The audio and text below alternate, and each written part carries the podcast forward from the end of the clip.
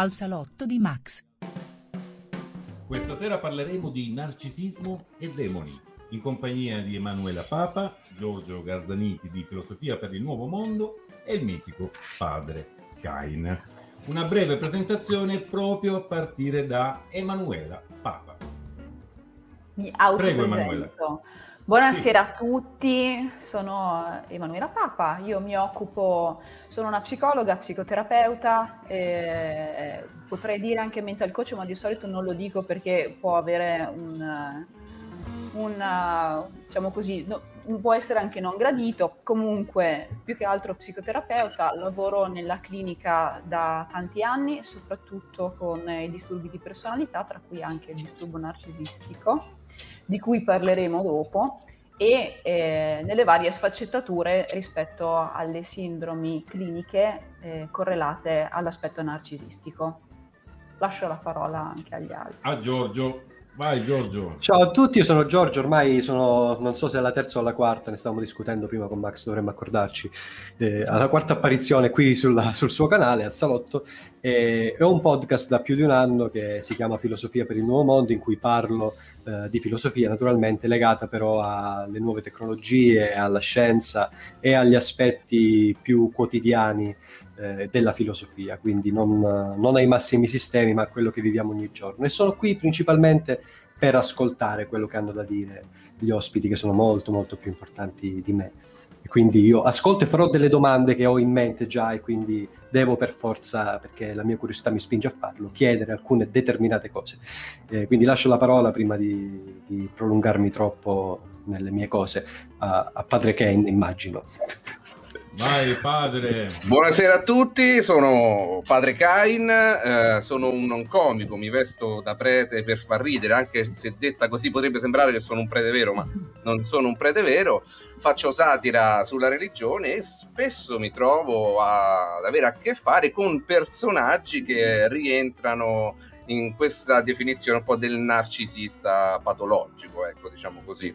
E questa sera anche ho portato alcuni esempi di personaggi con cui ho interagito che semplicemente ho preso in esame per un po' vedere quello che avevano da dire ho scoperto delle personalità affascinanti sicuramente. Hai portato con te i demoni. Della... Esatto, ho portato i demoni de- della puntata.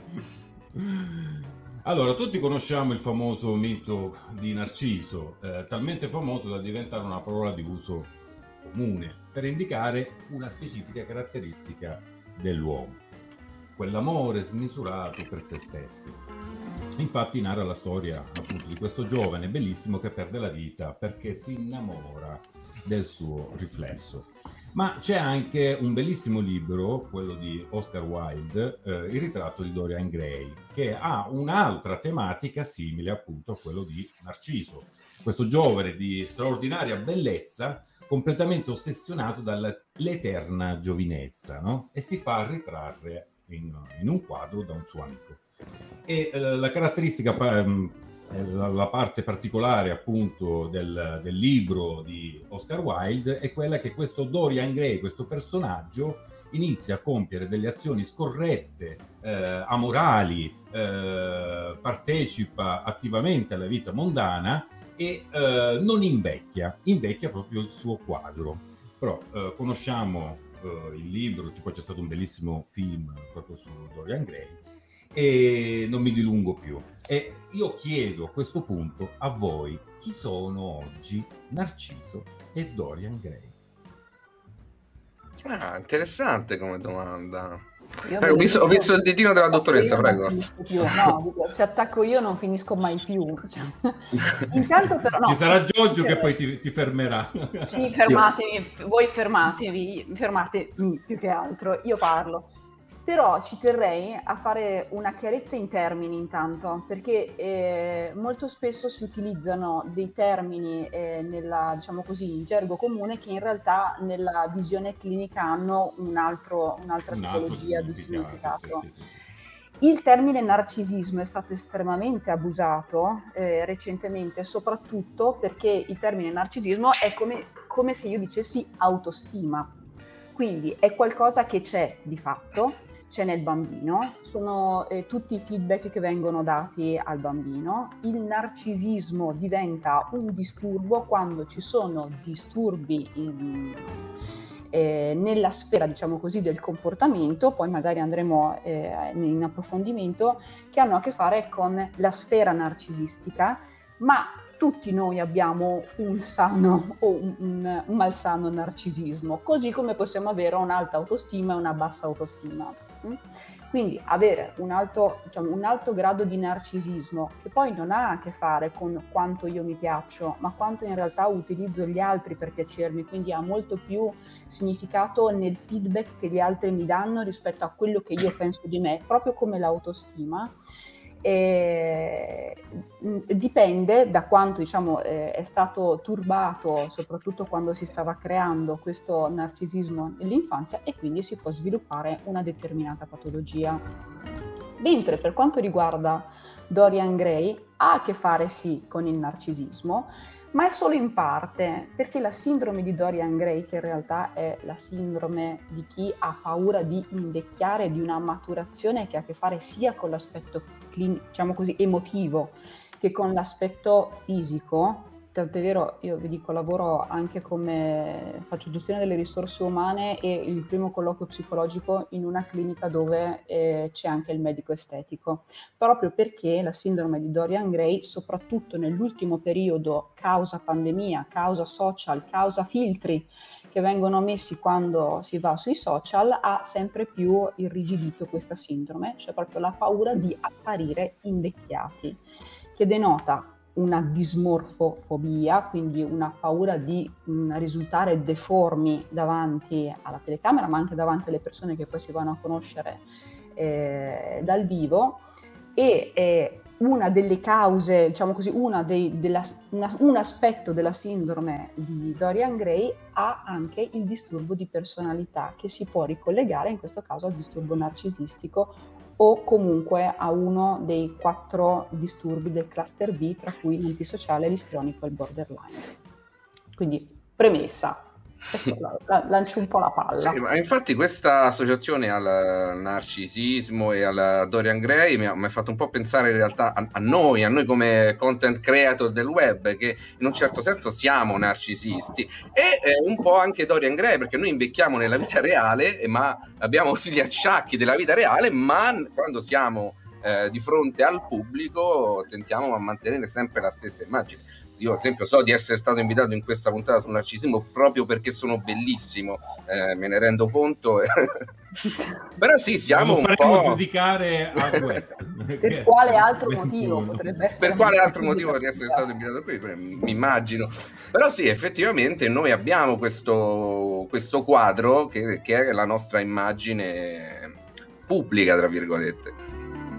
E poi tutto il resto... fare poi i conti con la, con la nostra stessa realtà cioè, la stessa... Magari abbiamo quella, uh, come dire, tra virgolette, ambizione o voglia, impotenza di essere eterni, ma in realtà purtroppo dobbiamo fare conti con uh, gli eventi, con le avversità, con, con, il tempo, in parole povere.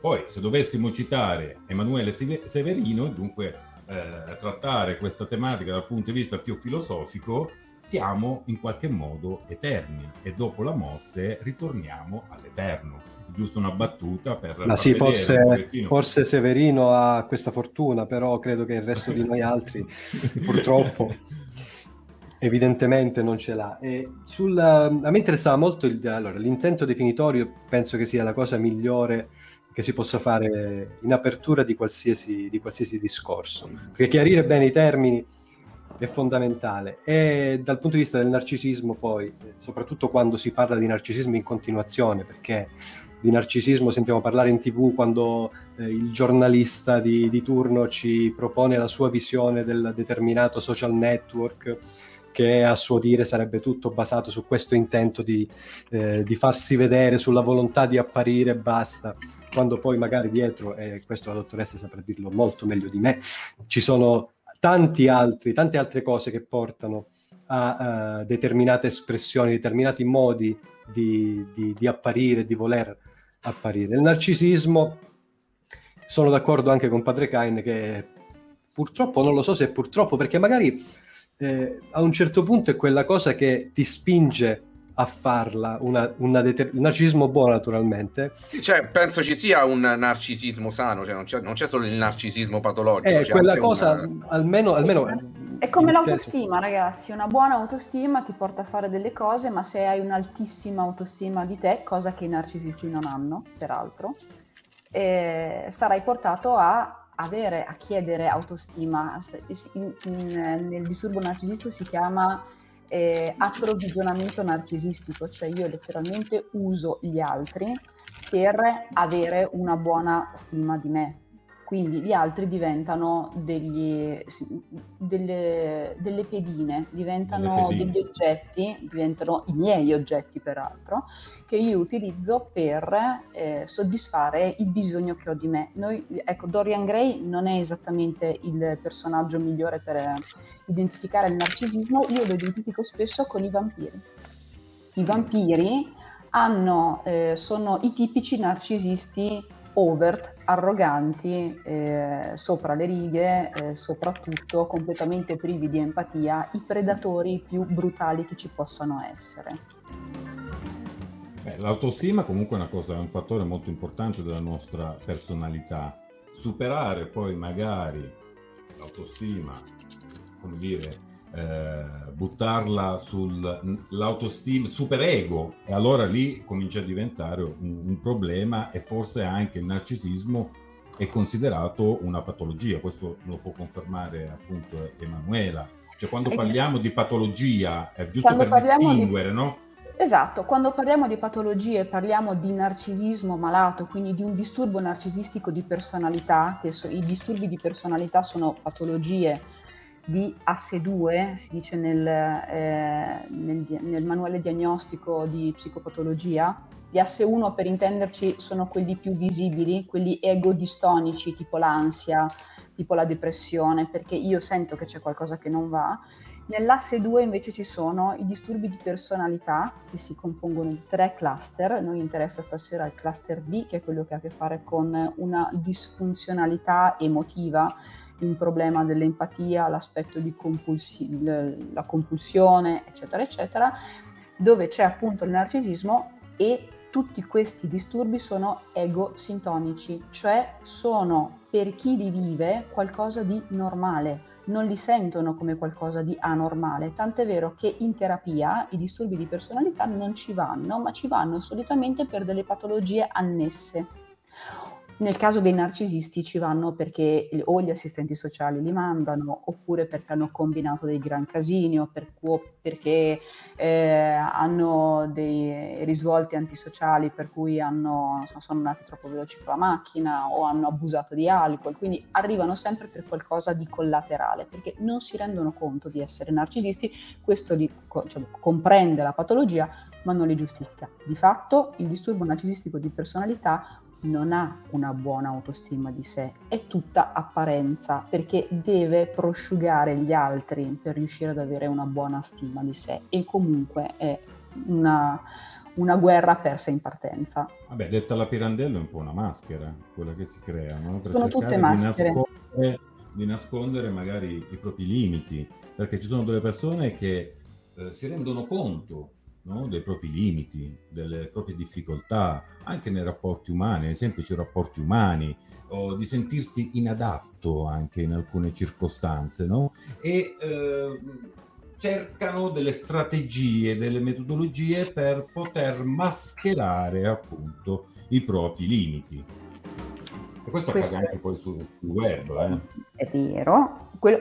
Ecco, le cose che si trovano sul web a proposito di narcisismo dovrebbero essere prese con le pinze, perché quando io parlo di narcisismo parlo anche di vittime i narcisisti, il disturbo narcisistico patologico perverso, che è un disturbo particolare, il disturbo narcisistico conclamato, quindi non di gente che ha tratti narcisistici, non di gente che è definita per lo più, tra virgolette, scusate il termine, stronza o stronzo. Quando si, ah, tra l'altro parlerò molto spesso al maschile perché uno, i narcisisti sono stati eh, diagnosticati per quasi l'80-90% negli uomini. però il, la versione femminile esiste e, e, la versione femminile dei manipolatori di cui parlerò stasera in realtà ha a che fare con un disturbo borderline che tendenzialmente è molto più femminile. I disturbi narcisistici comunque sono dei carnefici, creano delle vittime, delle vittime che eh, quando escono da relazioni con disturbi narcisistici hanno dei post-traumatici da stress, sviluppano delle patologie che eh, vengono definite da abuso narcisistico e che sono state riconosciute avere addirittura per lo stress cronico che viene provocato delle eh, lesioni a livello cerebrale cioè come se fosse una demenza senile. Lo stress cronico va a diminuire letteralmente il numero di neuroni, per cui chi ha a che fare con questi individui deve stare attento e deve rivolgersi a dei professionisti che sappiano trattarlo. Ecco perché prima dicevo in questo, in questo contesto i mental coach, per quanto bravi possono essere, non hanno gli strumenti e la capacità, così come non ce l'hanno i guru, i santoni, gli spiritualoidi, tutto quello che ci va dietro, perdonatemi, ma questo lo dico perché poi da me arriva gente che è vittima di questi narcisisti in primis e in secondis di questa gente che dice di poterli aiutare, per cui pranoterapeuti, tutti quelli che ci vanno dietro non hanno gli strumenti per poter curare né le vittime e tantomeno un narcisista che in terapia non ci va e se ci va la conduce lui la terapia. Sì, sì, sì, sì. Emanuela, ma quali sono i comportamenti di un, un narcisista? Ma giusto anche per cercare di capire gli atteggiamenti e eh, cercare anche di trovare delle strategie di, eh, per difendersi poi, in fin dei conti, perché a quanto pare alcuni eh, soggetti in alcune circostanze ricorrono anche alla violenza. Certo, non, so, non sono tutti violenzi, violenti, sono tutti abusanti e considerate che l'abuso narcisistico è mh, soprattutto psicologico, quando è un puro narcisismo. Solitamente quando c'è una sfera borderline antisociale, perché i cluster, se vengono messi in un unico cluster, i disturbi di personalità sono abbastanza trasversali, quindi si parte da un disturbo conclamato, però ci sono delle varianti che hanno a che fare con caratteristiche, diciamo così, di disturbi person- di personalità eh, eh, attigui e il eh, disturbo narcisistico non per forza diventa violento a livello fisico, ma è decisamente violento a livello psicologico. Quindi dopo una prima Che a volte è anche più pericoloso. Che, che a volte è più pericoloso. Perché, perché è più subdolo. Induce al suicidio, soprattutto quando ci sono i cosiddetti covert e i narcisisti covert. Un esempio tipico sono i guru delle sette spirituali perché molto spesso, ma eh, i narcisisti cover ci sono anche tra gli psicologi, ci sono tra gente perché loro imparano molto in fretta che tutti i comportamenti che mettono in atto non sono dei comportamenti socialmente accettati, cioè essere completamente non empatici, non sentire assolutamente la sofferenza dell'altro, fregarsene di quello che l'altro, di come l'altro può stare. E io ho fatto dei video dove c'è, se si sente parlare un narcisista, quello che senti in realtà non è un discorso, non è un dialogo, ma è un monologo con, pieno di io, io, io, io, io, io, io, io, io, ok? Degli altri se ne fregano totalmente. Quindi bisogna cercare di capire con chi si ha a che fare. Dicevo, sono, c'è una, una, variante che è quella covert, cioè quella nascosta, che impara molto velocemente a non dire io, impara molto velocemente a fingere mettendosi una maschera perché sono una cozzaglia delle esperienze che hanno vissuto durante la loro vita, quindi tanto più hanno vissuto esperienze, tanto più, tanto più si sono messi addosso delle maschere per riuscire ad interagire con le persone, soprattutto i cover diventano ancora più eh, pericolosi perché letteralmente sono dei lupi travestiti da agnelli. Quindi si sono messi la maschera del buon samaritano, del buon pastore. Padre, lei eh, mi seguirà su questa cosa. Assolutamente sì. Si sono messi la maschera del buon pastore e dopo essersi messi la maschera del buon pastore abusano psicologicamente delle persone che eh, arrivano da loro attraverso questo entourage di gente che gira attorno a loro, che ha un nome specifico in psicologia, si chiamano le cosiddette scimmie volanti, che derivano proprio dal mago di Oz, cioè la strega cattiva ad un certo punto aveva tramutato questo popolo eh, in eh, i suoi sudditi, cioè quelli che faceva, quello che faceva il lavoro sporco, quindi esistono queste, queste orde, questi gruppi di eh, scimmie volanti che vanno e vengono. Uno, se dovesse guardare all'esterno la vita di un narcisista, vedrebbe questo narcisista, questi gruppi che si muovono continuamente avanti e indietro e quando si entra in questo gruppo, in questo entourage, le prime scimmie volanti siamo noi. Come si fa a riconoscerlo? È difficilissimo riconoscere un narcisista, perché la prima, a meno che si sia esperti di narcisismo, dall'esterno, quando un narcisista ti punta, per lui sei una preda, inizia quello che viene definito love bombing e tutti pensano nelle relazioni tossiche, ah, è il ti amo detto troppo presto, è uno che ti dice che ti ama, che ti farà... No, sono, questo è un tipo di love bombing, ci sono diverse tipologie di love bombing a seconda di quello che tu necessiti. Quindi se io necessito di una vita spirituale, mi faranno love bombing sull'aspetto spirituale se io necessito di un uomo che mi sa co- capire e comprendere, faranno la bombing sull'uomo che mi fa co- capire e comprendere. E il ti amo detto troppo presto arriverà a chi vorrebbe un ti amo detto troppo presto. Vabbè, dipende dall'obiettivo da raggiungere. Dipende dall'obiettivo, perché fanno il cosiddetto mirroring, il rispecchiamento, cioè immedi- sono bravissimi, sono degli, degli, scansionano la persona che hanno davanti, la studiano, soprattutto nei social adesso, la studiano per settimane prima di interagirci, perché sanno esattamente che musica gli deve piacere, cosa devono, di cosa devono parlare, di che argomenti parlare, perché fanno mirroring, cioè io ti faccio innamorare perché ti conosco meglio di quanto ti conosci tu e quando passerà la fase di love bombing pasa, pa, arriva la fase di gaslighting e la fase di gaslighting è il momento in cui la vittima viene assolutamente prosciugata non solo della sua emotività ma anche della sua identità. Sai, alla, fine, alla fine del gaslighting una persona non sa più neanche come si chiama io ne, con- ne, conosco qualc- ne conosco uno di, di, narcisista che fa love bombing, uno che dice che, che, se lo ami e se mangi il suo corpo riceverai la vita eterna, ma è solo un tipo di, di, di, narcisista che conosco. Ne ho conosciuti diversi che secondo me rientrano in quella categoria, poi non lo so perché io non sono un esperto, però ehm, mi ha colpito mm, questa cosa del fatto che sono comunque... Eh, non solitari, mi sembra di capire, non sono dei solitari, eh, perché hanno comunque un gruppo, spesso hanno un gruppo di persone che li sostiene, almeno per quanto riguarda eh, nell'ambito... In realtà loro sono solitari, ma hanno anche il gruppo che li sostiene, cioè quelli che vanno dietro. Pensate alla strega, del, alla strega dell'Ovest, non mi ricordo di dove fosse esattamente la strega, però lei era il domino, per intenderci, e tutti attorno quelli che facevano il lavoro sporco per lei o per lui. Quindi, come nelle sette, come nelle sette. Io ho avuto a che fare con eh, personaggi eh, che mi ritrovo spesso nei commenti sui miei video che eh, si approcciano eh, con commenti eh, che appunto riguardano sempre loro perché eh, loro posseggono la verità e spesso si ritrovano a raccontare della loro vicinanza con la verità da esperienze sovrannaturali. Quindi sì, loro hanno avuto la visione di questo, quello o quell'altro. Eh, ad esempio vi faccio vedere un esempio adesso che vi condivido.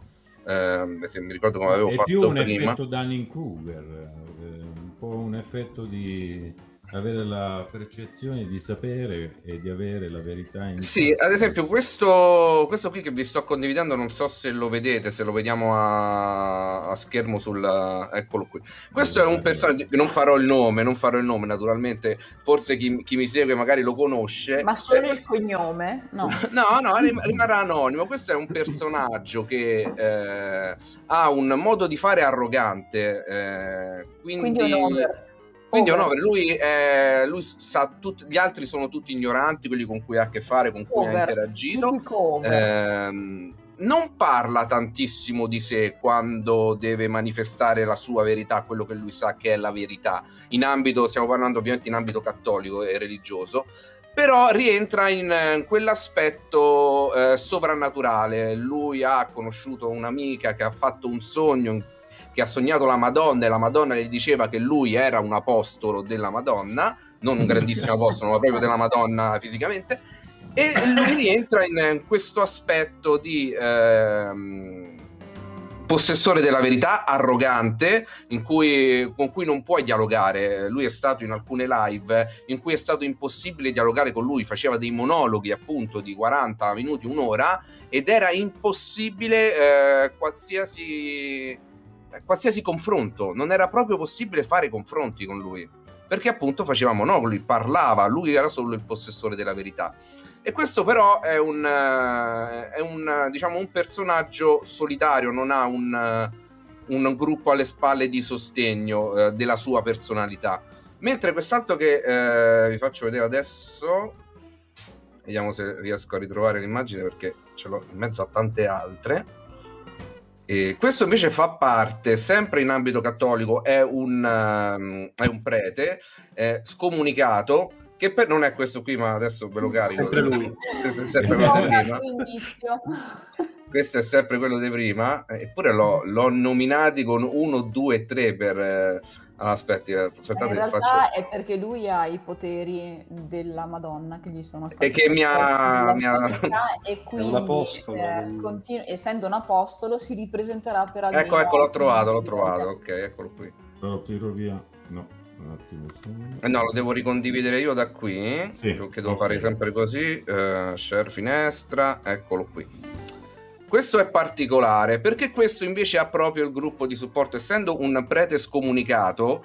Eh, è uno dei cattolici molto. Mm, non è padre Cain. Non sono io, non sono io. E questo è uno dei cattolici super conservatori e proprio per questo eh, contro il, l'attuale Papa, quindi preferiva il Papa vecchio, fa parte di quel gruppo di cattolici conservatori e da questo da que- è stato scomunicato e ha creato un suo gruppo eh, un suo gruppo di supporto e di sostegno, quindi lui fa comunque la messa, fa comunque le sue prediche ad un gruppo, particolare, un gruppo particolare con un nome particolare che lo segue. Praticamente ha fatto uno spin-off. Ha fatto uno spin-off, si è fatto una scissione da solo. Ha fatto... e lui rientra tutto. però anche lui nelle cose soprannaturali. Lui ha casualmente trovato la fonte miracolosa della Madonna sotto il giardino di casa sua, proprio vicinissimo, in cui si è aperto un piccolo villaggio per il suo gruppo eh, ha delle doti eh, particolari, lui ha delle locuzioni, eh, però particolari anche queste perché sono molto atipiche. Ad esempio, lui eh, parla con Padre Pio e la Madonna, però non è eh, la classica visione che lui sta lì, li guarda e gli telefona. No, sono Padre Pio e la, e la Madonna che parlano tramite la sua voce. Ci sono dei video in cui ah. lui sta circondato dalle folle, perché è seguitissimo, e fa eh, anche con la voce modulata e fa ciao a tutti, sono Padre Pio. Ti giuro, eh, non, so, cioè, non, so, non sono iperbole, eh. cioè, tutto, è tutto completamente reale. E la cosa ancora più divertente è quando poi appare la Madonna, perché lui cambia la voce e fa Buonasera, sono la Madonna. e vi giuro che e non sto scherzando. Ma parlano anche tra di loro poi. No, perché, sì, perché parla no. prima uno e poi c'è Padre Pio dice aspetta adesso che passo la Madonna. Si sta anche per fare questa cosa, si sta allenando. E, e vi giuro che ed è seguitissimo, quindi la gente si, eh, eh, si affida a questa personalità, perché poi anche lui è un dispensatore di verità, è una guida per le per il suo piccolo gruppo e quindi gli, gli, fa attenzione di tante cose, li mette in guardia sui pericoli del mondo, sulla pandemia ovviamente, su tutta l'attualità, che siamo vicini ormai alla fine dei tempi, guardate i segni e queste cose qui. Poi invece ce n'è un altro, eh, sempre di narcisista, questo però, anche questo censurato ovviamente, non vi faccio vedere il nome, questo però è... È il narcisista, no, adesso ve lo condivido, è il narcisista coperto eh, diciamo che è quel tipo di narcisista che fa um, love bombing, come possiamo dire. Tutti lo fanno love bombing, il, cop- il ah, cover per... semplicemente te ne accorgi un po', sembra una brava persona all'inizio. Eh, ad, esempio, ad esempio questo qui è censurato, naturalmente non potete riconoscerlo, perché l'ho censurato, vediamo se adesso si vede. Si vede? Non si vede. No. Non l'ho condiviso. Ecco. Adesso ah, aspetta, forse ah, ho sbagliato. Sì. Non lo, eh, non riconosco, eh, devo dire la verità. Aspetta, facciamo così perché forse eh. ho sbagliato finestra. Era finestra. E tra l'altro qui. sta pubblicizzando ecco, il suo ecco. libro ecco. ultimamente. O- ovviamente è censurato, c'è cioè la censura, quindi non, non, facciamo nome e cognome. No, non facciamo nome. No. Ho, ho, ho, sono, sono, comunque messo di, di, censurarlo per non, non, non, no. non, farci confondere dalla persona se qualcuno dovesse riconoscerlo. Ecco, qui secondo me siamo, anche lui è al suo seguito, siamo di fronte a un personaggio che parla sempre di sé, eh, nei suoi discorsi c'è sempre un io, un io, un io, un io. Vabbè, possiamo dire che è il Montemagno, no? Il Montemagno, è un po' Montemagno del, del cattolicesimo. Del, del cattolicesimo. Anche questa secondo me è una personalità interessante, non rientra diciamo in quelle più pittoresche che abbiamo visto prima, eh, però secondo me rientra nel... E questo non è pittoresco? Diciamo non così pittoresco tutto nero, quell'altro. Tutto diciamo. Allora, siamo sempre per supposizioni, io non so di chi stiamo Suppo- parlando. Assolutamente supposizioni. Però eh. così, è censurato poi. così a occhio da censura, eh, diciamo che vabbè, io conosco Montemagno in compenso, per cui non è proprio è sempre un cluster C, eh, scusa, un cluster B, eh, ha più a che fare con aspetti mm, sì, narcisistici istrionici questo. Mm. Però il narcisismo è dovuto all'estrazione culturale da cui lui arriva. Sì, assolutamente. Perché si fa portavoce della, diciamo così, del, del primo narcisista e eh, io lo considererei più una brava scimmia volante. Ah, ah interessante. Sì, se vogliamo prendere come, eh, come, narrazione quella del primo narcisista, ovvero quello esatto. che dovrebbe essere il. molto di più una brava scimmia volante che bello questo, doti istioniche per cui lo mettiamo davanti a una telecamera, perché devi avere delle doti per metterti davanti a una telecamera, altrimenti non ti ascoltano. Vero. Tanto è vero che in moltissimi studi, soprattutto beh, diciamo così, di organizzazioni religiose, dove io personalmente mi sono pure infilata per vedere che cosa facevano da un punto di vista psicologico, si insegna a comunicare attraverso strategie di comunicazione molto note, tra cui la PNL, che non è una teoria, è una strategia comunicativa la PNL punto, è uno strumento perché poi sembra che... che non è il terzo occhio dell'anima. Non è il terzo occhio, de- no. E, e, e, con delle diapositive ci si insegnavano proprio a mettersi nei panni dell'altro per poter comunicare meglio. Insegnavano a mettersi nei panni dell'altro perché una delle caratteristiche specifiche del narcisismo è che è completamente privo di empatia, cioè a lui non gliene frega assolutamente niente di voi, niente niente.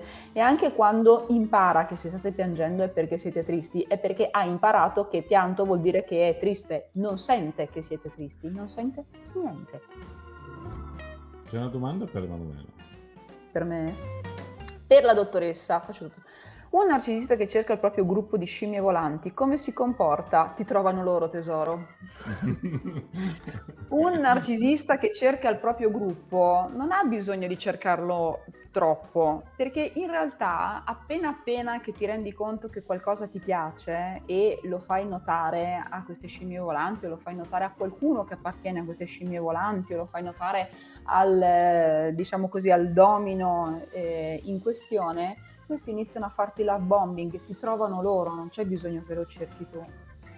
Il problema è che se lo cerchi vuol dire che sicuramente hai un qualche quella necessità di soddisfare la tua dipendenza affettiva che ricordo dal DSM4 al DSM5 è diventata una vera e propria dipendenza catalogata nelle dipendenze comportamentali, così come la dipendenza dal lavoro, la dipendenza dal gioco d'azzardo, la dipendenza dallo sport, anche la dipendenza affettiva crea ed è trattata esattamente come tutte le altre dipendenze, tra cui la necessità della presenza dell'altra persona come fosse una sostanza, il craving, quindi il, la ricerca spasmodica dell'altra persona come fosse una sostanza e l'incapacità di vivere la propria vita senza la sostanza perché si va proprio in crisi di astinenza. Quindi quando si cerca qualcuno a questi livelli vuol dire che c'è la, diciamo, l'aspetto della dipendenza affettiva che deve andare a eh, riversarsi verso qualcosa o verso qualcuno.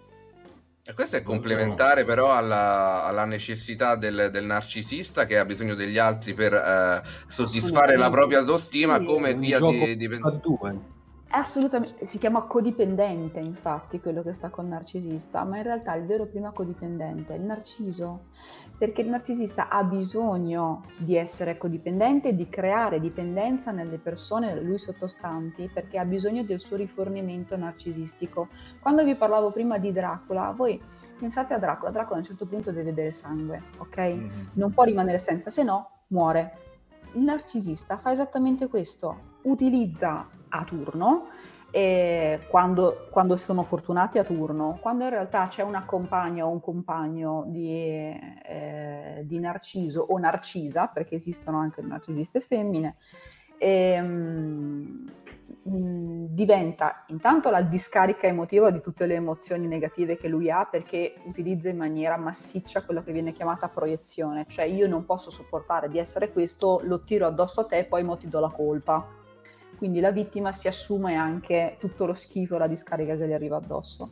La vittima fa il giochino di prendersi la proiezione e di identificarsi con essa, che in psicologia viene definita identificazione proiettiva, il che significa che io non so, tu, tutti quelli che vengono a me dicendo dottoressa, ma io ho paura di essere narcisista, sono vittime di narcisismo, perché il, perché il narcisista è talmente bravo che fa credere a te di essere matto, fa credere a te di essere confuso, anzi ti confonde attraverso il gaslighting con cose veramente disarmanti, perché la, a parte le bugie, la bugia compulsiva, si creano, e qua mi ricollego a padre Kane, ad una vera e propria realtà parallela con tanto di eh, racconti mh, fuori assolutamente ecce- eccezionali, straordinari, perché loro sono persone straordinarie, per cui non possono far altro che avere queste, eh,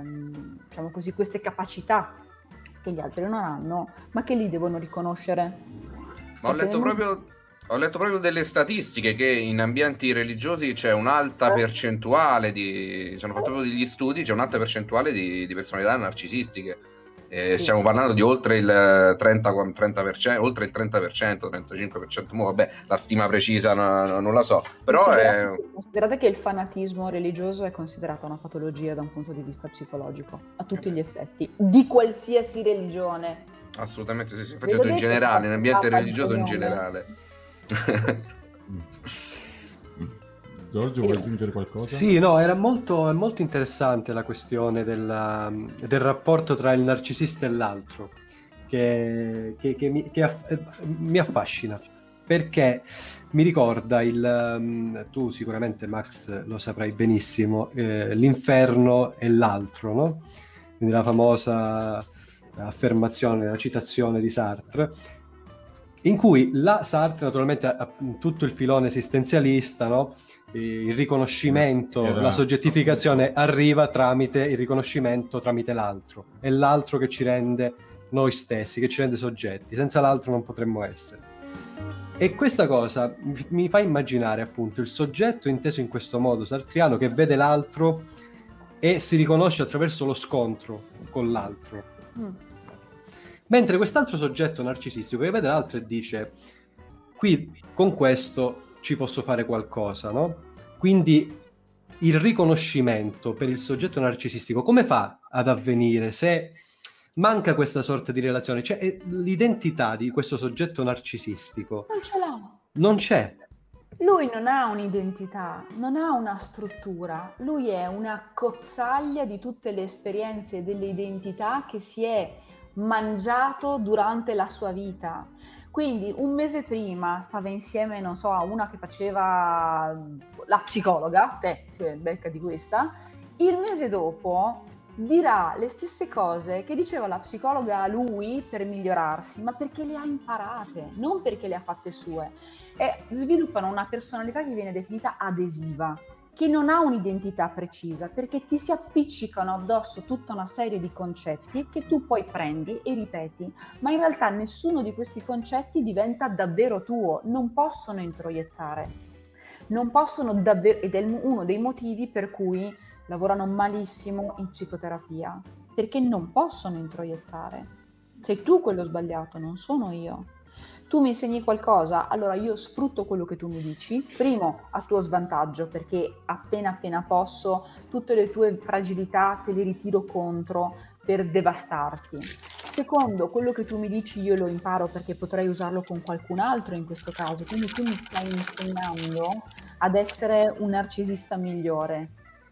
E in più io non ho un'identità, sono identità parassite, sono identità eh, fluide, sono identità che hanno delle caratteristiche eh, ferme che sono lo sfruttamento, l'assenza di empatia, la percezione di essere di una vita di essere grandiosi, di essere addirittura di pa- appartenere ad un'elite. Tu non puoi manco parlare con loro, ma questi sono soprattutto gli overt, cioè quelli arroganti, quelli che quando li vedi dici cioè che esagerano, esasperano anche, no?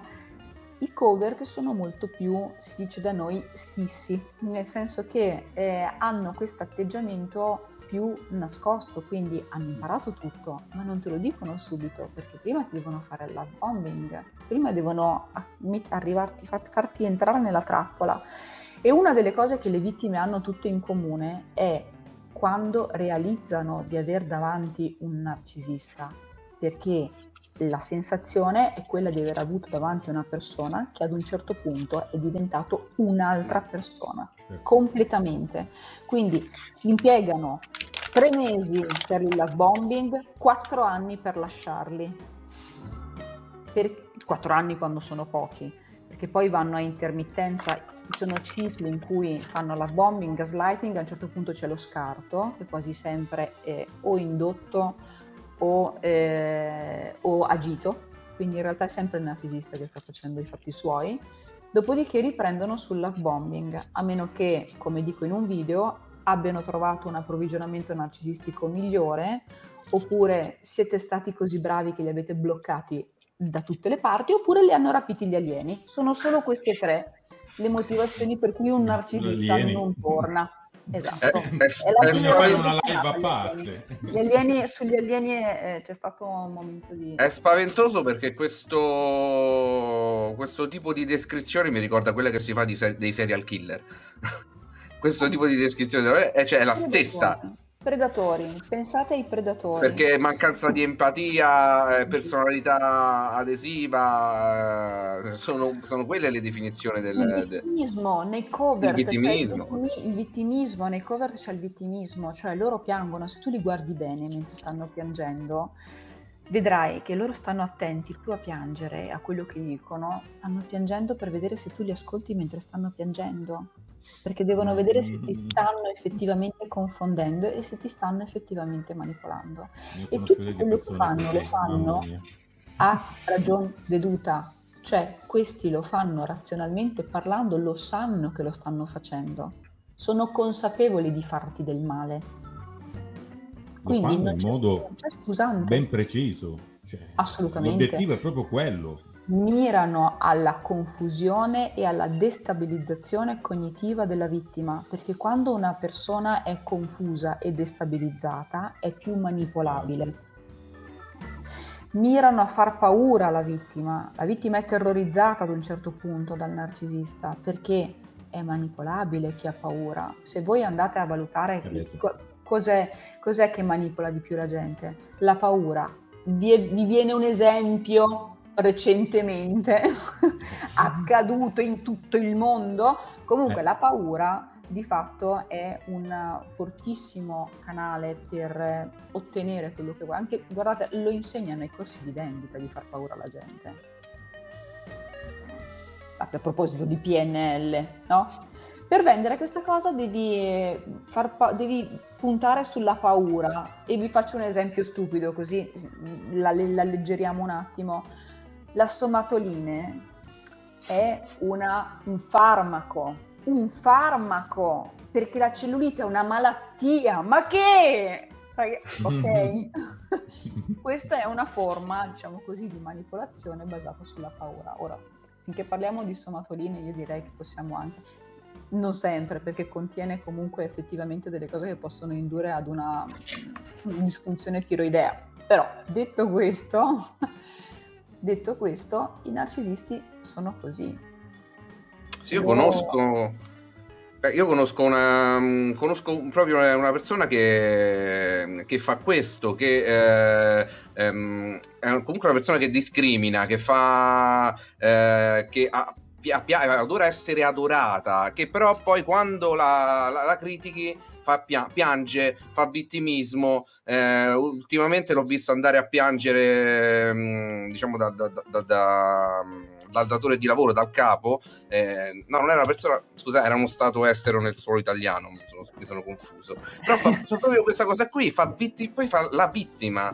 Eh, abbiamo, abbiamo, avuto l'esempio adesso, scusate se ne parlo. Eh, del Vaticano che eh, va a piangere sul suolo italiano per cambiare una legge ed è la regione cattolica la prima a fare vittimi, la prima a discriminare e poi a fare vittimismo. Per me la, eh, il pensiero religioso, la religione rientra perfettamente nella, eh, in questa categoria del narcisista. Se la vogliamo antropomorfizzare, antropomorfizzare, rientra perfettamente nella categoria del narcisista patologico soprattutto del narcisista, quello coperto, quello che si nasconde, quello che fa, che fa lo, non lo dico mai in inglese perché lo pronuncio male, però quello che fa love bombing e che poi dopo piange cover, fa cover, oh, quello coperto. Cover. Io eh, colgo l'occasione di salutare tutti coloro che stanno partecipando in chat perché vedo che eh, ci sono anche altre domande. Ricordo che sotto in descrizione trovate tutte le informazioni per seguire sia eh, il canale di, della dottoressa Emanuela Papa, anche il canale e le attività di Giorgio Gazzanici e idem del eh, padre Cain. Volevi aggiungere qualcosa? Il, il, mio spot Io... è, è, è, narcisistico. Eh, ma hai rubato, senti, ma vogliamo parlare di quanto è narcisistico? Di questi spot. Di vogliamo parlare dell'autoreferenzialità. Ma hai tolto le parole, mannaggia. Ma che poi le regalasse queste tazze o queste cose. Ve ne ha regalata qualcuno, a me non è arrivato nulla. L'autoreferenzialità di Max. Eh, di qualcosa dovrà pur vivere, no? Però almeno non spaventa il pubblico per saperle venderle. No? È vero, è vero. Ancora no. Cioè, se, Ancora no. Se, se, non hai la tazza, la sfiga ti è... Giorgia di spiega privato. la settima generazione. Cioè, capito? Eh, sarà l'upgrade per l'anno 21, che questa è l'ultima, l'ultima live col salotto. L'upgrade della pubblicità del salotto successivo sarà spaventare il pubblico per, da, per riuscire a vendere le, le tazze. Il mondo sta finendo, vuoi non avere la tazza di... Mi hai dato vuoi un'idea. Ma secondo me il prossimo spot te lo faccio fare a te. Eh. ok, ci sto, te lo faccio.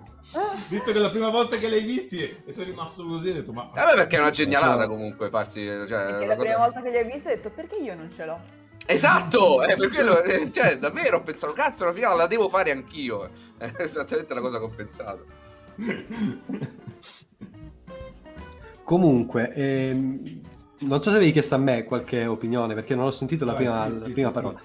E... È uguale, quello che avete da dire adesso Sì, no, allora, la, a me la questione, la questione, che interessa anche molto è quella relativa al, al mondo del, del, digitale, quindi ai, ai social media. Cioè, una persona narcisista è un narcisista immagino che abbia un rapporto con i commenti sotto alle cose che fa o ai, ai suoi post, ai video, a qualsiasi cosa faccia su, su, internet. Un rapporto abbastanza complicato. Credo, no? Mi immagino da quello che abbiamo detto finora. Eh, dipende. Oppure dipende. Co- dipende. Dipende, dipende. Intanto se è overt o è covert, prima cosa. Sì, parliamo Poi... del e poi dipende da quante scimmie volanti ha che corrono in suo, in, in suo, aiuto e quindi non risponde più lui, rispondono tutti quelli che fanno parte del gruppo. Lascia fare ai sudditi. Lascia fare il gioco sporco ai sudditi. Ricordatevi che i narcisisti non si sporcano le mani direttamente. I narcisisti fanno fare il lavoro sporco agli altri. Il lavoro sporco loro lo fanno solo con le persone più strette, più vicine, a tu per tu, one to one ok? Quello è il lavoro sporco più grosso che fanno. Poi quando cominciano a riuscire, quando riescono a creare un gruppo, in realtà lo fanno fare al gruppo di cui non si fanno portavoce, ma il, il, gruppo si fa portavoce. Ma poi i narcisisti sono anche eh, sono subdoli perché?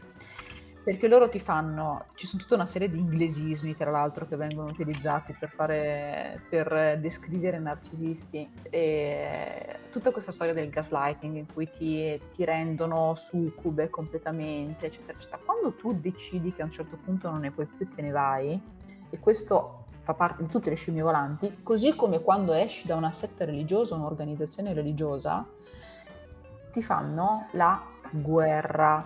Ora, la guerra non si fa più solo eh, la guerra vera, cioè nel senso che ti infamano, ma ti fanno la guerra social. Sì. Per cui tu vedi questa gente che si eh, fa la guerra sui social e che deve in qualche modo denigrare l'altro, perché il narcisista non parla bene di sé, parla male di te e parlando male di te vuol dire che lui o lei diventa più importante. Quindi quando una scimmia volante o quando uno decide di non mettersi contro i narcisisti, cosa sempre molto saggia, ricordatevelo, se decidete di litigare con un narcisista è perché siete poco furbi, perché il narcisista vi tira al suo livello e poi vince.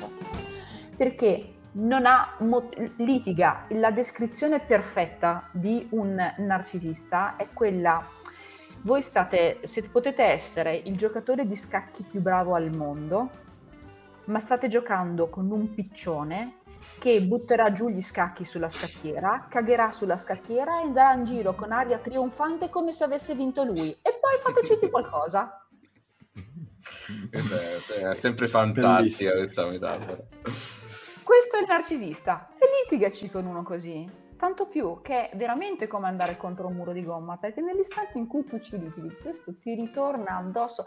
Dovete, ecco, un obiettivo, una cosa che si fa quando si litiga con il narcisista, dovete mantenere il focus, ma dovete averlo dentro di voi il focus mantenerlo sempre perché vi ritroverete a parlare di qualcosa di cui non avete previsto e non sapete per quale motivo state parlando di altro in quel momento perché lui o lei vi ha portato a parlare di qualcos'altro perché voi dite mele, loro rispondono pere e voi per un po' vi chiedete perché ha detto pere ci sarà un motivo nel dire mele per cui forse l'ha detto perché sono frutti e quindi ha collegato e mentre voi state facendo questa connessione lui è già arrivato al caffè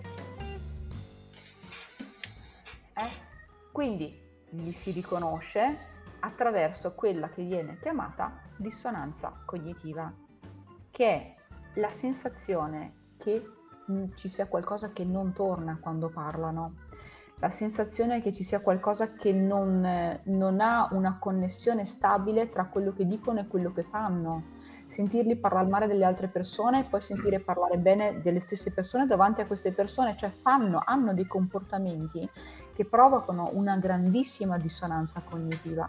È come sentire, ecco il video che ho fatto sulla dissonanza cognitiva è come sentire una bellissima sinfonia e a un certo punto il famosissimo flauto che dà dentro di brutto, che distrugge qualsiasi cosa. Ecco, quella è la sensazione che dovete provare quando avete a che fare con un narcisista tutto bello, eppure questo flauto stona veramente tanto in quello che sto sentendo. Il flauto delle medie, il famoso flauto delle medie. Il flauto delle medie. Il flauto delle medie. Immagino che poi fa pure il gioco quello che ti, schizza la saliva che si faceva alle medie quando suonavi il flauto. Esatto, esatto precisamente. Ma che ricordi? Ne, quanti ricordi? Non te ne accorgi che ti sta schizzando la saliva. Nel frattempo tu stai ancora pensando alle mele. Beh, comunque direi che il personaggio che ha mostrato prima Padre Kain, per quanto riguarda la questione commenti, ci rientra a pieno nella, nella categoria. Ma quale? Che, se, il primo que- soprattutto, quello che, anche secondo. Il terzo, il terzo, quello che era... Più... Il, terzo, il terzo è una scimmia volante, il... proprio... Però allora... ha le sue scimmie volanti. Cioè una certo, scimmia volante sì. con le scimmie volanti. Perché è una scimmia volante di grado. Di grado sì. Esatto, ha strutturato Perché dovete sapere che i narcisisti tendono molto a sviluppare delle caratteristiche gerarchiche militari, così come in tutte le organizzazioni. Per infatti rientrano proprio, cioè sono proprio esatto. attratti da certi tipi di organizzazione, giusto? Esatto, esatto. dico giusto.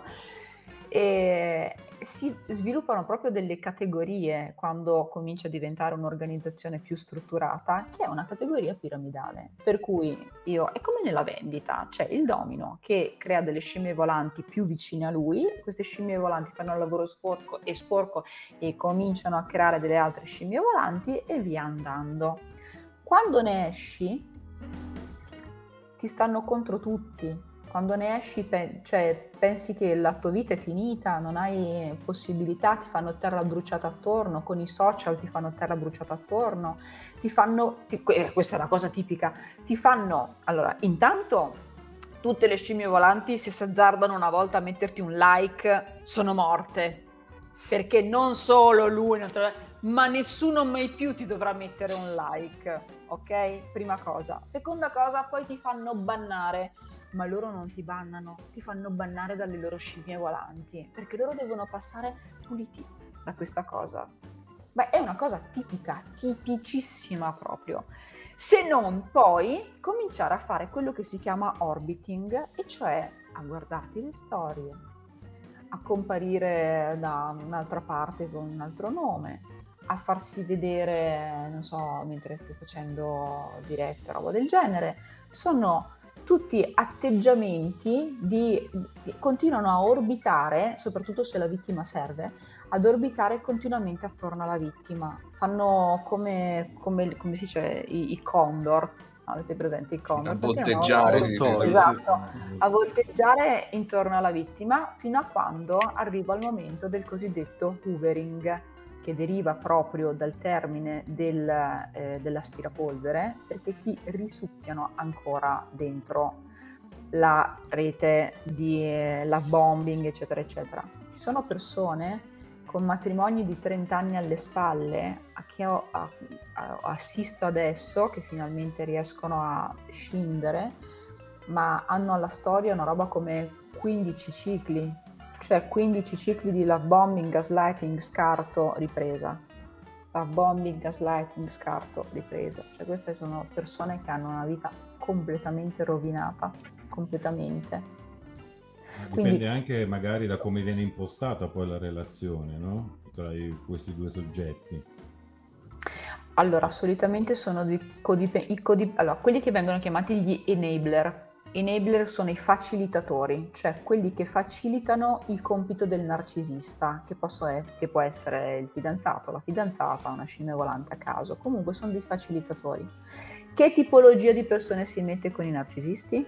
Tendenzialmente quelle che hanno, di cui i narcisisti beccano i bisogni primari e riescono a fare mirroring, quindi di ogni genere.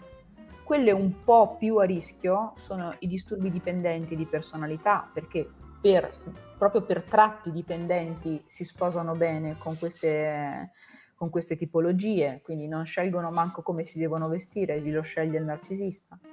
E eh, borderline che hanno un grande senso di vuoto, per cui il narcisista inizialmente colma questo senso di vuoto. No, ti chiedevo, perché... Emanuela, perché eh. ho conosciuto delle coppie un po' così. Un po' così. Do- un po' così, senza entrare molto nei dettagli, dove magari... Eh, marito, il compagno, eh, indicava cosa mettere, cosa indossare, cosa non indossare, cosa fare, cosa non fare, come comportarsi quando si è tra le persone, cosa dire, cosa non dire. E io quando avverto questi atteggiamenti, a me danno veramente fastidio, ovviamente certo. non, non, metto il dito nella, nella coppia, però una cosa che no, anche po- perché, poveretta questa qui no. è, è, è, allora. o poveretto quello lì perché voglio dire mm, il, il, non lo possiamo, in questo non caso è, non lo possiamo sapere non, non è un sapere. comportamento o un disturbo della personalità tipicamente maschile ci sono anche delle donne che sono così comunque... una percentuale è molto minore ripeto quelli, la stragrande maggioranza che, de, delle donne che vengono definite narcisiste in realtà hanno dei disturbi borderline che sono simili in alcuni aspetti e più culturalmente vicini all'aspetto culturale archetipo della donna, ecco, perché diventano più borderline, mentre è, è meno probabile che siano narcisiste, però fanno più o meno le stesse cose.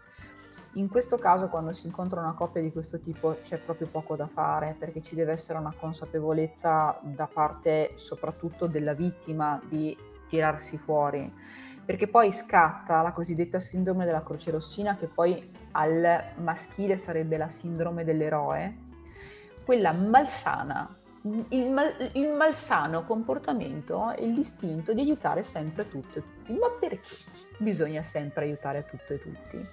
Tra l'altro, rispetto a quello che dicevi tu prima, Max, che eh, dicono come comportarsi quando sono in pubblico, dicono come vestirsi quando sono in pubblico, padre non le ricorda qualcosa? No, eh, infatti sì, stavo, di, stavo aspettando il punto, proprio perché volevo chiedere quanto questo però ah, ha a che fare anche con esatto. un retaggio culturale, eh. Eh, più, che, più che un disturbo, cioè nel senso ci sono entrambi, no? C'è un disturbo della personalità, ma c'è anche un retaggio culturale. C'è un retaggio culturale, sì. Eh, ma è quello che poi porta al disturbo della personalità, cioè qual è il, la sottile culturale linea? e di una morale creata ad hoc. Ah, certo, sì, nella cultura ci mettevo ovviamente anche quello. Ehm, eh, non ti senso... devi comportare così perché altrimenti eh, bisogna fare così e non con la però quella è cultura, le persone parlano male. Quella, quella cultura avere... non è un disturbo narcisistico, eh? Cioè, quando se voi... Eh, esatto, io volevo sapere qual era la linea che divide. Allora, il... ci, sono alcuni, ci, sono alcune patologie eh, che si legano mol- molto di più all'aspetto culturale. Cioè, ehm, prendiamo l'antisociale. Oh no, prendiamo l'istrionico. L'istrionico è eh, tipicamente diciamo, il, il um, sintomo più importante dell'istrionico è che utilizza il corpo come atto di seduzione. Quindi, ah, come me. Perso- esatto, precisamente. e, quindi utilizza il corpo come atto di seduzione, il che significa che viene esasperata l'aspetto corporeo lì ha voglia di andarci dentro con la sindrome di Dorian Gray dopo un po' quando cominciano ad invecchiare. Lì sì, dovevano continuare a mantenere il loro corpo di un certo tipo perché quello è il mezzo con cui loro possono sedurre e non rimanere da soli per tutta la vita. No, poi si vedono i mostri, che, i demoni, i mostri che si creano. E, eh, e perché vi ho detto questo? Perché, perché c'è una domanda. Cioè, Comanda. Quindi se hai il sospetto che un amico sia nel mezzo di una relazione del genere non si può fare nulla per poterti aiutare, bisognerebbe prendere l'amico o l'amica e quello che io consiglio, so che sembra una cosa autoreferenziale, però è fargli vedere dei video che parlano di narcisismo perché così non siete voi a dover dire al vostro amico che c'è qualcosa che non va, ma quando cominciano a vedere tanti video e, cominci- video e cominciano a identificarsi che questo è l'obiettivo della divul- divulgazione scientifica, e si cominciano a identificare e cominciano ad aprire gli occhi. Se glielo dite voi, siete gli amici e gli amici un po' si ascoltano, un po' no. Se glielo dice qualcuno che è un po' più competente, probabilmente ha delle parole diverse e eh, riesce a individuare un po' di più la, la, problematica. Però è vero anche che quando queste, queste coppie sono molto chiuse, molto durature, molto coartate, o ci sono dei figli di mezzo, ci sono insomma delle, degli interessi di mezzo, è molto più difficile riuscire a uscire da una relazione tossica. Per cui se lo vedete sul nascere meglio, però comunque sia cercate di dare una possibilità a queste persone perché veramente vivono una vita pessima. Altrimenti. Bisogna anche attivare un uh, processo metacognitivo, cercare di valutare le proprie scelte, i propri comportamenti, mm, almeno credo, può essere un, uno strumento valido per cercare di uh, analizzare alcune dinamiche all'interno di, di una coppia e capire magari quali atteggiamenti eh, sono, fatemi passare il termine, malati altri invece sono più sani, genuini, non c'è un secondo scopo, non c'è qualche eh, strategia o qualcuno che dall'alto tira, tiri i, i fili. C'è un'altra domanda se... Mh, mm, sono tanti allora, sono tanti narcisisti in mezzo a noi, c'è una statistica. Allora, c'è una statistica, però eh, sta venendo rivalutata perché in realtà l'impatto del narcisismo proprio diagnosticato come disturbo narcisistico di personalità non è molto alto, si aggira, è uno dei più alti, però si aggira insomma al 3%, una cosa del genere, quindi la popolazione dice insomma 3% deve beccare proprio me. Il grosso problema è che eh, non sono gli unici. Io parlo di disturbo narcisistico conclamato eh, secondo i criteri del DSM, che è il, la, il manuale di psicopatologia. Poi, quelli che sono stati valutati sono considerati narcisisti, ma c'è tutta una sfera che non andrà mai alla valutazione che sono tutti sotto soglia e che non vengono diagnosticati come narcisisti perché magari manca un, eh, un, uno step, manca un comportamento, manca il livello di pervasività, manca qualcosa ven- cui, a cui non viene fatta la diagnosi ma che in realtà agisce esattamente come un narcisista. Per cui ecco perché sembra che ce ne siano così tanti. Ce ne sono tanti perché e adesso parliamo di massimi sistemi, la società di fatto ultimamente sta portando sempre di più ad un livello profondo di scissione empatica. Quindi la gente diventa sempre meno empatica, sempre meno interessata agli altri, proprio la, si divide la gente, soprattutto con quello che è successo recentemente, e questo porta ad una cultura del narcisismo per cui sembra che stiano fiorendo eh, come i fiori a primavera, ma in realtà sono dei tratti che vengono amplificati e poi ci sono questi idioti del web che si mettono pure a spiegare come la devi fare il narcisista. Quindi spiegano, non so, alle donne che se tratti male gli uomini, questi uomini ti eh, eh ameranno per tutta la vita, insegnano agli uomini che eh, le donne sono tutte stronze, eccetera, eccetera, per cui non, eh, non, non bisogna non bisogna dar soddisfacimento alle donne e poi esistono proprio gli idioti, quelli più idioti, il re degli idioti che sostiene, ho fatto un video l'altro giorno, andatevelo a vedere vi prego, L'ho visto. che sostiene che devi, per, per, se sei single devi andare al supermercato e centrare tutti quelli con il carrello con dentro solo salmone e noci perché probabilmente sono singole a quel punto quando gli hai centrato col, carnello, il, col, carnello, col carrello gli offri il caffè. Genio, a me il salmone genio. piace. Eh, sì, anch'io, eh. anche le noci, però. però il genio, il genio, il crimine, ok? Ma io, io sinceramente non capisco. Quello, sì che, quello sì che proprio il narcisismo proprio è un, un, un overt evidente. Comunque, ma sono evidenti, io ho visto quei video, sono... cioè come fai ad affidarti a persone del genere? Cioè, sono imbarazzanti a volte per quello che dicono. Hai e poi sono tutte strategie. Ero... Eh no, purtroppo sì, purtroppo sì, però è inconcepibile. Cioè. Però, non so se ricordate la... seguite però, sono sì, persone sì. seguite, eh, eh, più, uh, come dire io ormai ci, ci, ci, vivo sul web, ci sono tantissimi lati positivi, no? Conosciamo che internet, certo, certo. la rete delle reti ha zerato spazi e tempi, io insegno proprio eh, tecniche di comunicazione, vivo il web e purtroppo molti canali o molti personaggi eh, hanno tantissimi iscritti, tantissime visualizzazioni perché trattano queste tematiche e le affrontano attraverso determinate strategie sparano soprattutto cavolate soprattutto cavolate, ma colgono, vanno a toccare. Domani, se ti stringo la, la mano e te la stringo poco, vuol dire che è un atteggiamento mite. Ma per piacere, se mi gratto il naso è perché sto mentendo, oppure mi prude, non ve lo siete chiesto? Può essere che mi pruda il naso. Oh.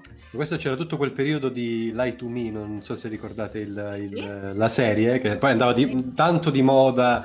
Mi ricordo che in quel periodo facevano un sacco di libri sul linguaggio non verbale, su, su tutti questi veri. aspetti. Però tu l'hai mai conosciuto uno che fa veramente queste cose, i mentalisti quando no. le fanno queste cose? No. Sono degli studi anni e anni e anni, Immagino. vengono come i sommelier, che riescono a riconoscere una tona, una tona, un tono diverso da un altro in un attimo. Ecco, loro riescono ad individuare le micro espressioni facciali che ipotizzano, perché loro non dicono sta mentendo, dicono dubbio.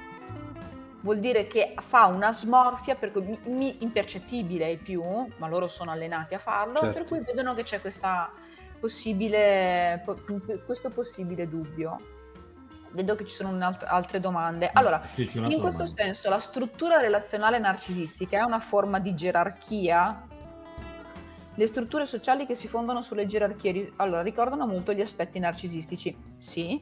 Le strutture sociali che si fondano sulle gerarchie ricordano molto i narcisisti, tanto più che è stato fatto anche uno studio per cui i narcisisti si sentono quelli che dovrebbero essere chiamati in causa nel caso di guerra, perché non essendo empatici agirebbero per il bene della popolazione, non per il loro bene, per quello che torna per loro, no? Agiscono per il bene della popolazione.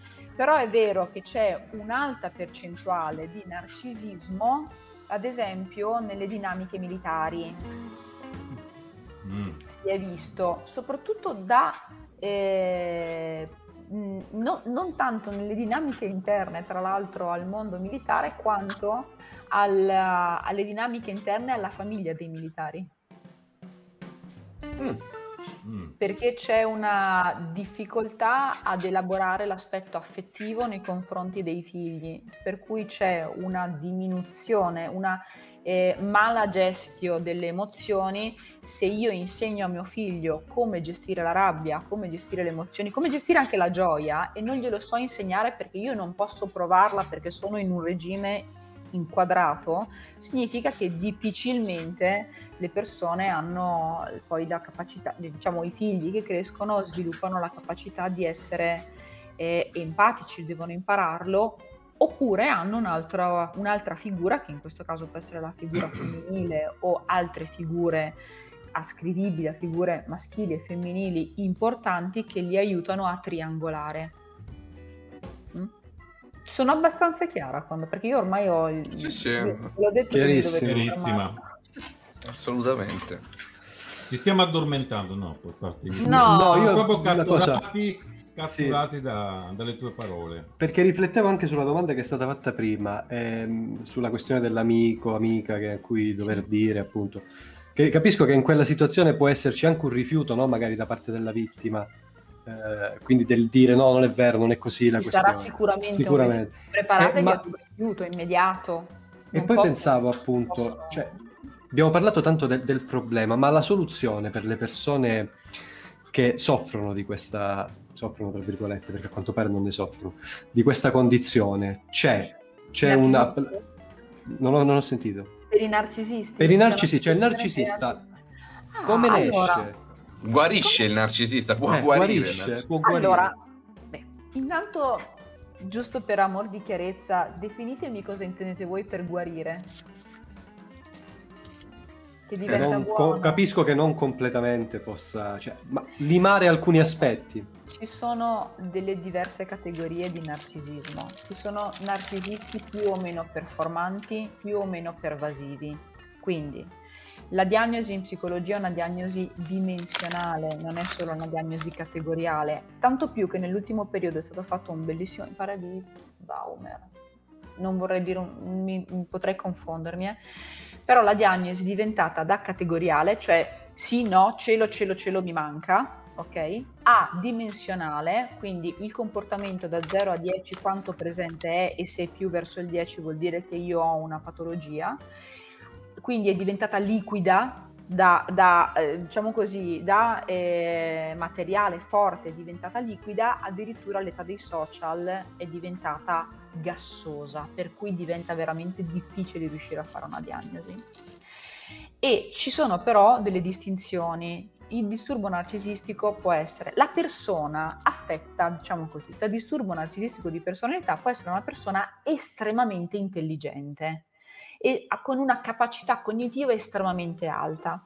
Avete visto eh, John Nash, il film sì. eh, A Beautiful Mind, sì, sì, dove lui, questa è una storia vera, dove lui non era affetto da narcisismo, ma era affetto da schizofrenia. Però la sua intelligenza, soprattutto a che fare con la matematica, ad un certo punto l'aveva portato a pensare che la bambina poteva essere un'allucinazione perché negli anni non era mai cresciuta d'età quindi attraverso alcuni ragionamenti tendono a rendersi conto, la schizofrenia in quel caso, cioè le allucinazioni sono egosintoniche, cioè lui le, le vedeva, cioè non, non, poteva dire che non esistevano. Mm?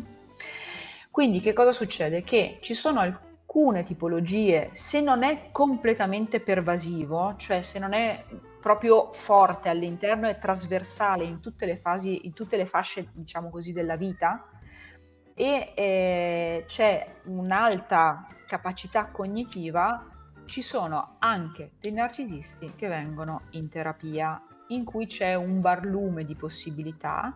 Sono le terapie più dure con i narcisisti perché i narcisisti, come lo dico io quando mi chiedono come si fa a lavorare con i narcisisti, bisogna romperli, bisogna frantumarli, perché se non si spacca quel muro di gomma non passerà mai niente.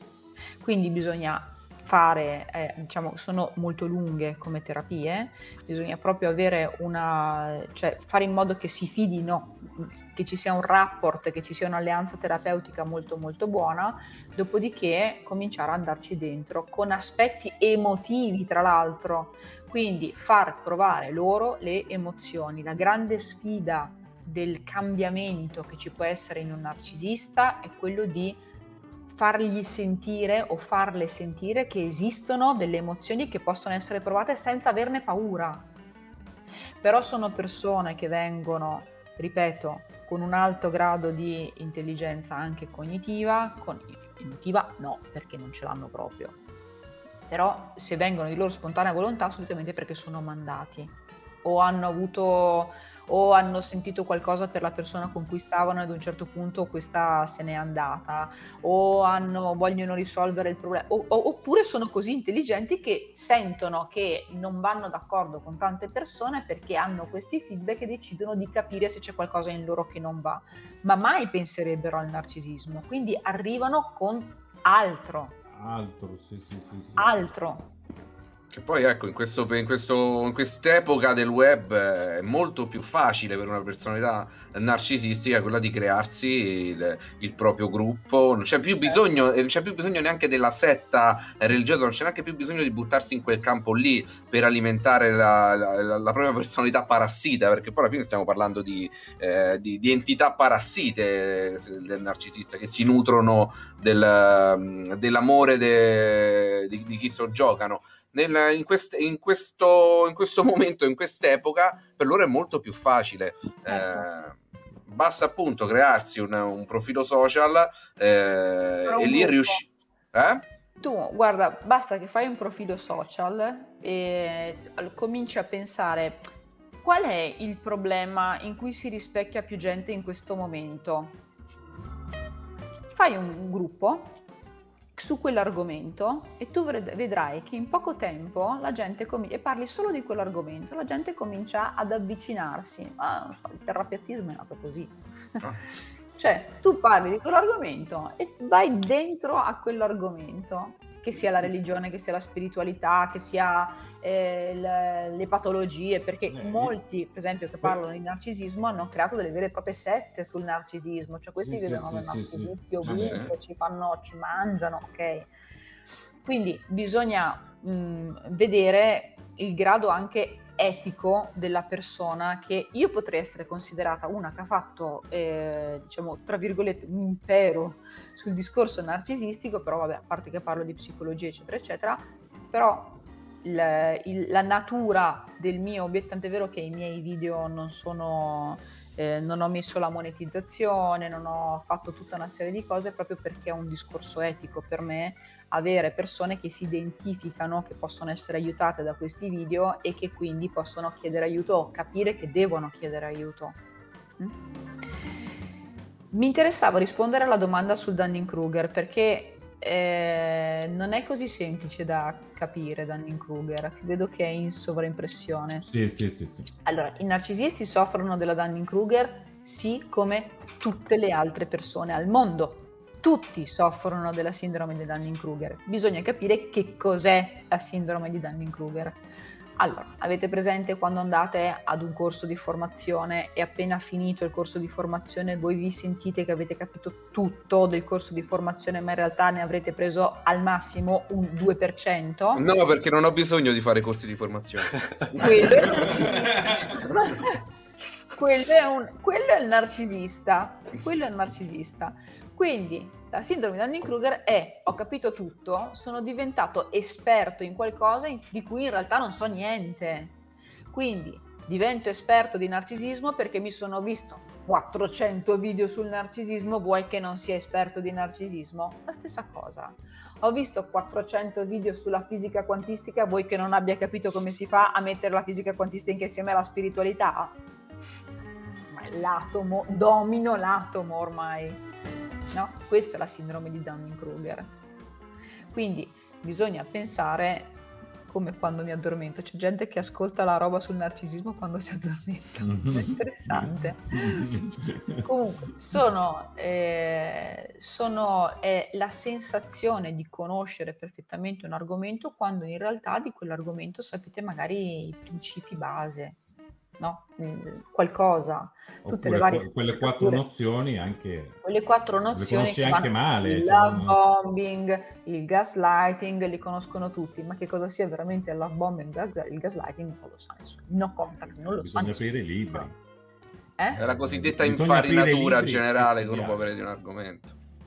Bisogna studiare psicopatologie, ragazzi, perché neanche i libri parlano bene del no contact, del bombing, eccetera, eccetera. Bisogna studiare la psicopatologia, perché poi altrimenti ci troviamo davanti a perdonatemi, mental coach, che dicono che per uscire da una relazione tu devi fare no contact e tu fai no contact con, uno, con una dipendenza in atto. Dai, è come dire a un tossico, oh, guarda che per smettere di, do- di drogarti devi semplicemente smettere di drogarti. Bravo! Grazie al piccolo. Ecco, perché sarei a pensarci prima. Eh, che non ci aveva mica pensato. Poi, eh, però, sai, se te lo dice il mental coach... Io e padre dobbiamo smettere di fumare. Eh. Vero.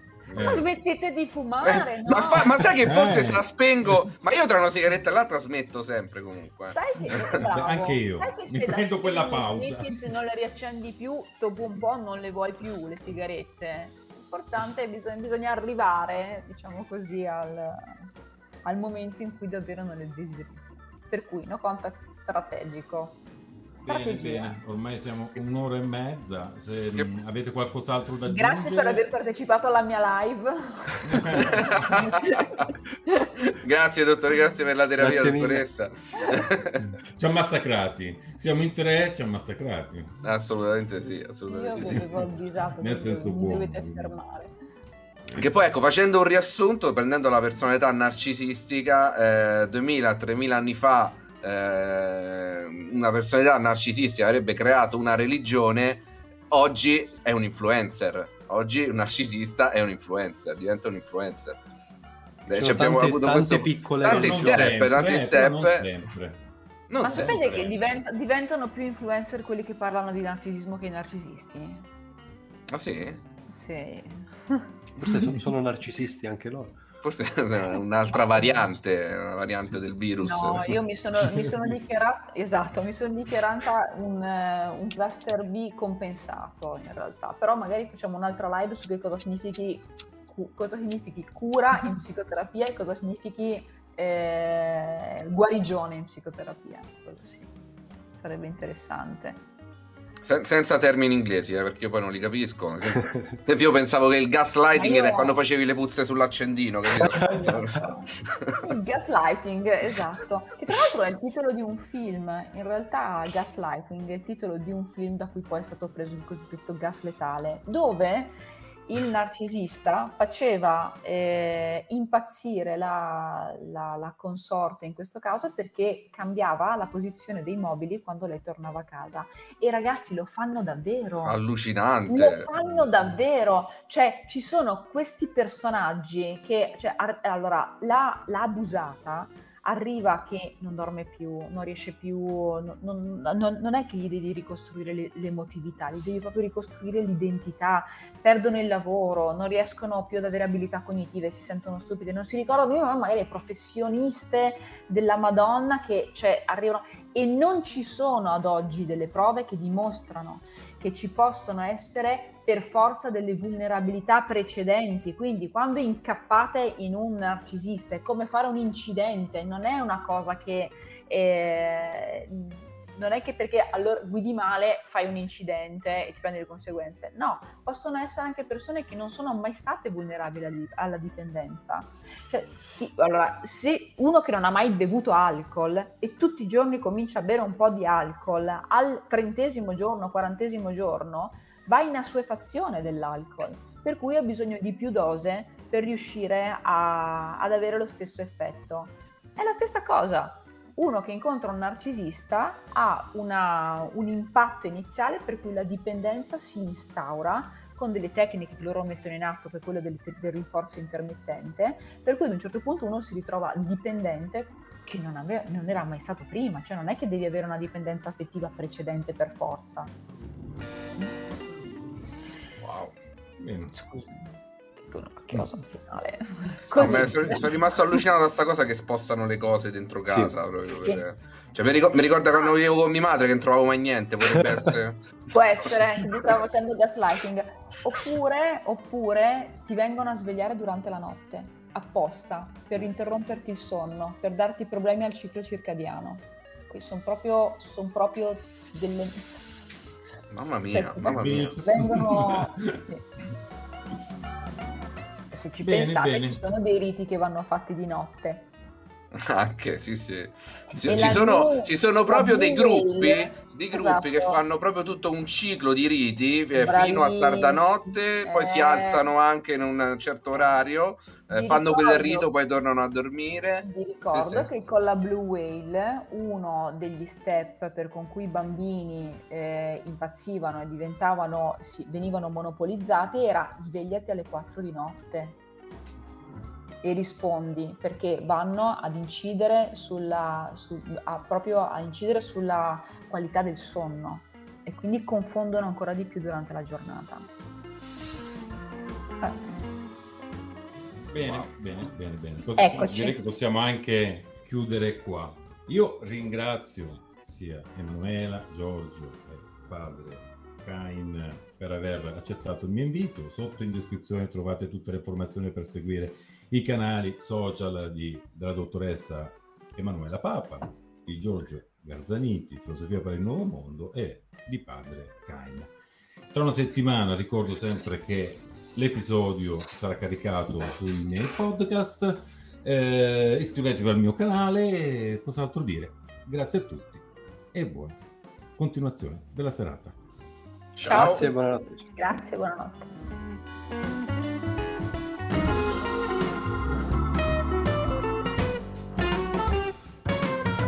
Al salotto di Max.